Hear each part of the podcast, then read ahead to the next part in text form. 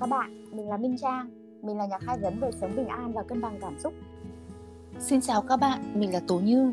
Mình là giáo viên hướng dẫn thiền ứng dụng trong đời sống. Chào mừng các bạn đến với kênh podcast của Lắng và Chạm. Ừ, Đến với số podcast tuần này thì hai chị em mình muốn chia sẻ về chủ đề Chưa biết thương mình thì làm sao mà biết thương người.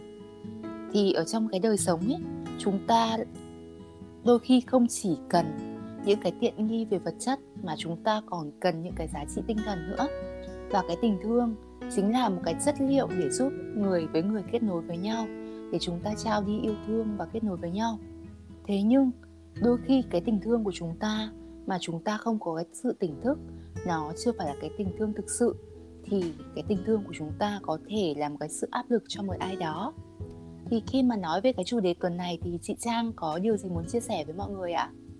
Ừ, uh, chị ấn tượng với chủ đề này vì là chị vừa xem một video của thầy Minh Niệm ấy Thầy có kể ừ. một câu chuyện là một em bé đến nói chuyện với thầy 30 phút đầu là bạn ấy ngồi im, bạn không thể diễn tả được cái cảm xúc trong lòng của bạn Thế ừ. sau đó thì khi bạn nói ra thì bạn bảo là con chỉ có hai cái điều là một là con muốn chết đi ừ. Hai là nếu mà sống thì con muốn là người bình thường Con không ừ. muốn là phải là một học sinh giỏi, một cái học sinh cái top 5 của trường hay là phải vào được đội tuyển quốc tế toán ừ. con chỉ muốn là một người bình thường được vui chơi được đi bơi được đi đá bóng được được là chính bạn ấy có một tuổi ừ. thơ thế thì uh, mẹ của bạn ấy thì là mẹ đơn thân thế nên là bao nhiêu những cái tình cảm những cái kỳ vọng những cái yêu thương mẹ dồn hết vào cho con thì ừ. uh, đến lúc mà thầy kể lại câu chuyện với mẹ thì mẹ bạn ngất ừ. đó thì đến lúc tỉnh lại thì mẹ bạn nói là ôi uh, tất cả những tình yêu thương những cái gì tốt đẹp nhất là mẹ đã dành cho bạn ấy rồi không ngờ là cái sự kỳ vọng cái tình yêu của mẹ lại khiến cho bạn ấy cảm thấy bị căng thẳng và đến nỗi ừ. bây giờ bạn còn không muốn nói chuyện hay là nhìn mặt mẹ nữa ừ.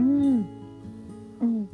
thì em có nghe thấy chị nói về cái sự kỳ vọng ở đây và cái điều này làm cho cái đứa trẻ cảm thấy rất là ngột ngạt và căng thẳng vì điều đó mẹ thì mong là mẹ nghĩ là những cái điều tốt đẹp nhất mẹ dành cho con. Thế nhưng mà mẹ đã bao giờ thực sự lắng nghe để xem cái ờ, cái niềm ao ước, cái mong muốn của cái đứa trẻ là gì chưa? Hay là đôi khi cái tình yêu của mình ý, nó có một cái sự chủ quan, một cái sự ích kỷ, một cái ờ, một cái ờ, chỉ là cái suy nghĩ cá nhân của mình dành cho cái đối phương thôi. Mình nghĩ nó là tốt, nhưng nó có phải là điều mà thực sự cái cái đứa trẻ đó cần hay không? Thì đôi khi mình cũng phải xem lại để lắng nghe lẫn nhau thì khi mà em dạy thiền với các bạn ấy ừ. thì có một cái nhu cầu mà em hay nói với các bạn đấy chính là con người ta thì thường có cái nhu cầu đi tìm lại những cái điều đã mất ở bản thân ừ. thì nếu mà cái đời bố mẹ mình có những cái ước mơ có những mong muốn và chưa thực hiện được thì đôi khi mình mình nhìn vào cái đứa trẻ ấy mình luôn khao khát là nó có thể làm được cái điều đấy giống như là đời bố mẹ đã không làm được thì đứa con sẽ cố gắng làm được cho bằng được điều đó ấy. nhưng cái ước mơ đó đôi khi nó chỉ là ước mơ của bố mẹ thôi. Con của mình là một bản thể hoàn toàn khác. Nó có những cái khao khát nó có những cái ước mơ riêng. Mỗi người trong chúng ta đều có những cái ước mơ có những cái thế mạnh riêng.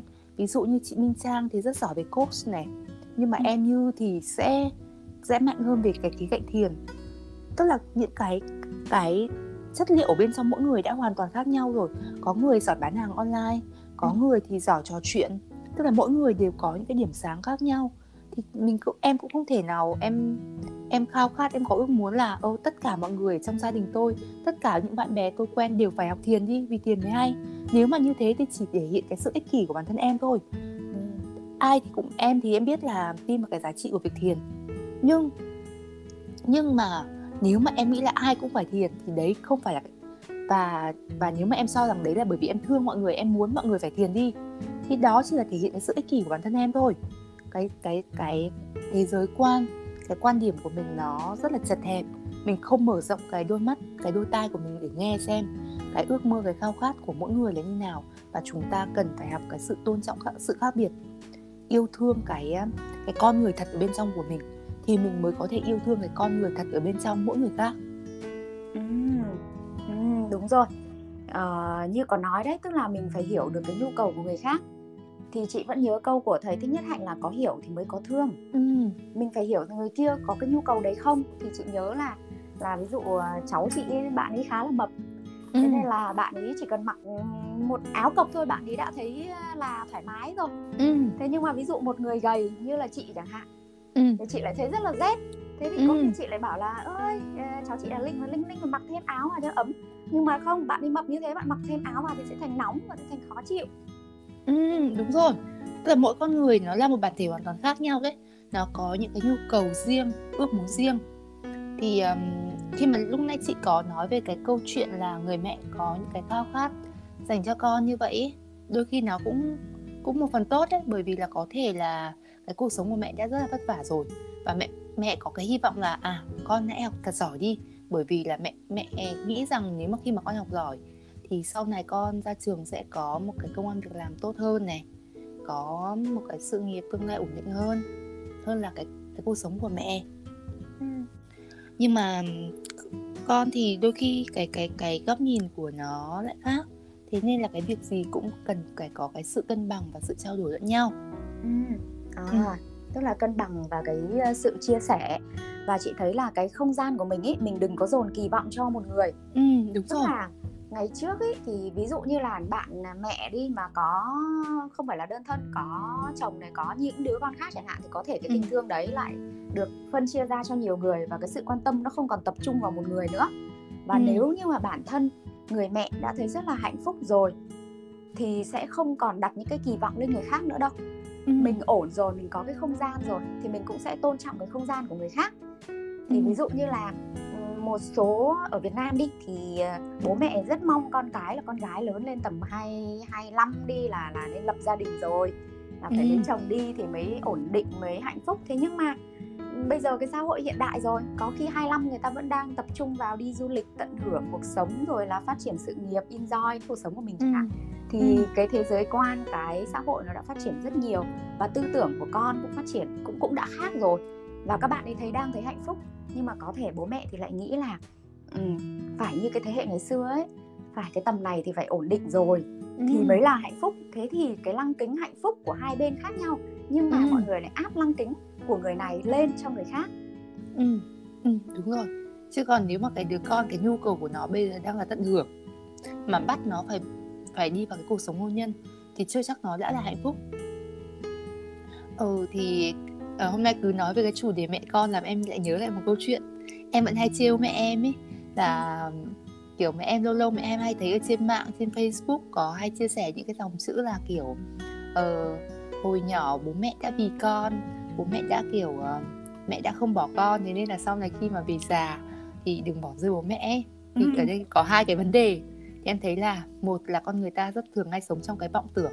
Ừ. chưa gì cái bây giờ nó không hề có cái nguy cơ gì cả nhưng đã tưởng tượng là một ngày mình già sẽ bị con bỏ rơi. Ừ.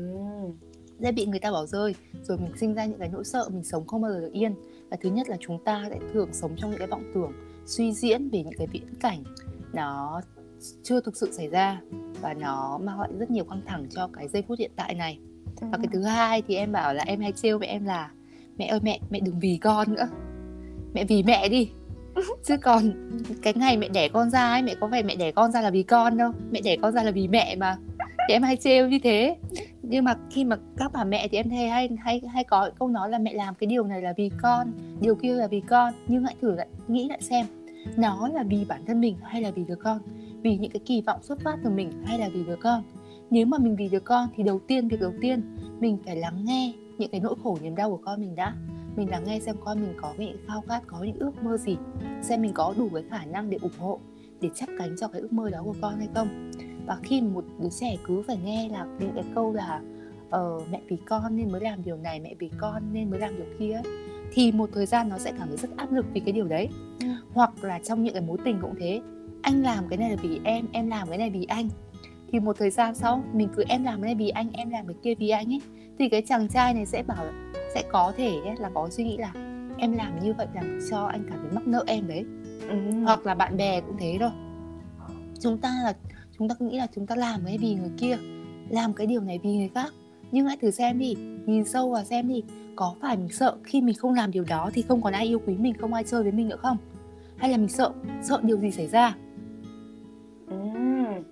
đúng rồi như có nói chị mới thấy là vì ai không ai vì ai hết tất cả Ừ. là chỉ vì mình thôi mình cứ làm lụng vất vả chăm chỉ thực ra là mình muốn thấy là mình được công mình có giá trị mình muốn người Ừ. khác công nhận hoặc là ví Ừ. dụ như là ở cái bài viết gần đây chị nói là khi mà mà mình nhìn thấy một người gầy ấy, xong mình nói là gầy thế thực ra là không phải là mình quan tâm đến người ta đâu mà Ừ. là ngày xưa mình bị gầy xong mình bị chê thế là mình cái cảm xúc của mình nó khó chịu bây giờ nhìn thấy một đứa thằng cái đứa bạn thân nhìn thấy một cái người thân trong gia đình mình như thế cái cảm xúc của mình nó trỗi dậy mình khó chịu mình buông cái lời đấy ra thế là Ừ. chưa chắc đã phải vì người khác Ừ. Ừ. giống như là chúng ta bị lập trình ấy chúng ta được người khác người xung quanh đối xử và tương tác với mình như thế nào thì mình bằng một cách nào đấy mình sẽ lại làm cái điều đấy với những cái người xung quanh khi mình không có ý thức về điều đó chứ còn nếu mà em chỉ nói là khi mình không có ý thức thôi nhá Ừ. còn khi mình biết ý thức mình có cái sự tránh nhiệm niệm mình có cái sự nhận biết thì mình hoàn toàn biết cái cách là à tôi không thích khi bị đối xử như vậy và tôi biết rằng tôi sẽ không làm cái điều này với người khác nếu mình có- thực sự có sự ý thức tránh niệm tỉnh giác thì mình sẽ nhận ra Ừ. đúng là trước hết là phải phải cái sự nhận ra đã chứ nhiều khi Ừ. mình sống trong kiểu như một cái hộp ấy trong một cái thói quen mà mình lại hay quay về quá khứ mình lại Ừ. dùng những kinh nghiệm những trải nghiệm của quá khứ để mình áp vào cái hiện tại ừ. thế nên là nếu mà mình Ừ. không nhận ra ấy thì sẽ không có sự thay đổi nào cả Ừ. với cả chị thấy là cái cốt lõi để hai người hiểu nhau nhá là phải có sự chia sẻ phải nói Ừ. ra đa số là người này vọng tưởng nghĩ là người kia sẽ hạnh phúc đấy nghĩ là người kia bực mình với mình nhưng không họ hoàn toàn họ có cái thế giới quan riêng của họ và cái Ừ. việc mình cứ đóng ở trong lòng mình tự suy nghĩ xong mình dằn vặt mình lại chiến đấu với cái suy nghĩ đấy của mình thì người khác không cần làm gì thì mình đã gục rồi vì mình quá mệt mỏi với những cái suy nghĩ và cái chiến đấu với nó rồi Ừ, đúng, đúng rồi. Thế nên ý, là để mà mình có thể thực sự thương một ai đó ấy, thì đầu tiên mình phải biết thương mình đã. Mình phải dừng những cái suy nghĩ suy diễn ở trong đầu mình, những cái kỳ vọng của mình lên đối phương, lên những người khác và mình quay về để làm cho cái cuộc sống của mình thật vui tươi. Hãy tự hỏi bản thân mình là điều gì sẽ mang lại cho mình hạnh phúc ngày hôm nay và mình có cái khả năng làm điều đấy cho mình không? Chúng ta thường nghĩ là cái hạnh phúc là cái điều gì xa vời. Cái hạnh phúc là khi mà chúng ta có thể kiếm được thêm vài trăm triệu hay là có thêm vài mảnh đất nhưng mà thực sự là khi mà chúng ta có cái điều đấy chúng ta vui được mấy ngày hay là chúng ta chỉ vui được vài khoảnh khắc đó thôi. Thì ngay bây giờ, những cái khoảnh khắc ngay trong cái hiện tại này, cái điều gì mà thực sự khiến mình có thể làm cho mình hạnh phúc bây giờ? Thì hãy làm đi. Hạnh phúc nó đến từ những cái điều rất giản đơn, những cái sự quan tâm, những cái tình yêu thương rất là nhỏ nhặt. Thế nên trước khi mà ta ta cứ phải mải lao ra bên ngoài để ta làm điều đấy cho một ai đó, với cái sự kỳ vọng là họ sẽ thương lại tôi theo cái cách mà tôi thương họ, thì đầu tiên hãy quay về làm cho mình đi hãy thương mình theo cái cách mà mình mong muốn đi. Khi mình cái đủ cái tình thương rồi mình mới có thể quan tâm lo lắng chăm sóc yêu thương người khác một cách vô tư. Và mình cũng chỉ làm trong cái ngưỡng của mình thôi. Bởi vì bây giờ ấy, nếu không phải là một đứa trẻ là một người lớn thì tất cả mọi người đều có cái khả năng tự yêu thương chính bản thân mình rồi. Ừ, đúng rồi. Và cái cái tình ờ, yêu thương thực sự bản thân mình ấy như như nói là phải hỏi xem mình mong muốn cái điều gì chứ không phải là xã hội không phải là một một cái hệ thống đã được đặt ra sẵn là bạn phải có Ừ. bao nhiêu tiền bạn mới hạnh phúc thế tại sao có những người có đầy đủ tất cả rồi mà không hạnh phúc thì thực sự là có thể là họ ví dụ họ mạnh về cái cái mảng vẽ vời nghệ thuật chẳng hạn nhưng họ Ừ. lại bị bắt làm một cái công việc là liên quan đến tính toán logic họ không có hạnh phúc thế nhưng mà mọi người nhìn vào thì lại nghĩ là à ờ, họ đang có nhiều tiền này họ có một gia đình như này thì thế là hạnh phúc thế nên hãy hỏi mình xem là mình thực sự cần cái gì. Mà cái Ừ. gì khiến trái tim mình rung động á thì Ừ. đấy mới là cái điều mà mà mà mình thực sự mong Ừ. muốn. Ừ, hay quá. Chính là câu là điều gì khiến trái tim bạn thực sự rung động đấy thì đó chính là cái thông điệp mà hai chị em Minh Trang và Tố Như muốn chia sẻ ngày hôm nay. Thì rất là mong mọi người sẽ nhận được một cái nguồn năng lượng tích cực gì đó trong cái số podcast tuần này. Và chúc mọi người thật nhiều niềm vui hãy theo dõi group lắng và chạm và kênh podcast của chúng mình để cập nhật những cái thông tin rất là an lành và hữu ích trong cái cuộc sống hàng ngày của mọi người xin cảm ơn và hẹn gặp lại các bạn ở những số tuần sau Ừ, xin chào các bạn và chúc các bạn thương mình nhiều hơn Ừ. Cảm ơn các bạn đã lắng nghe.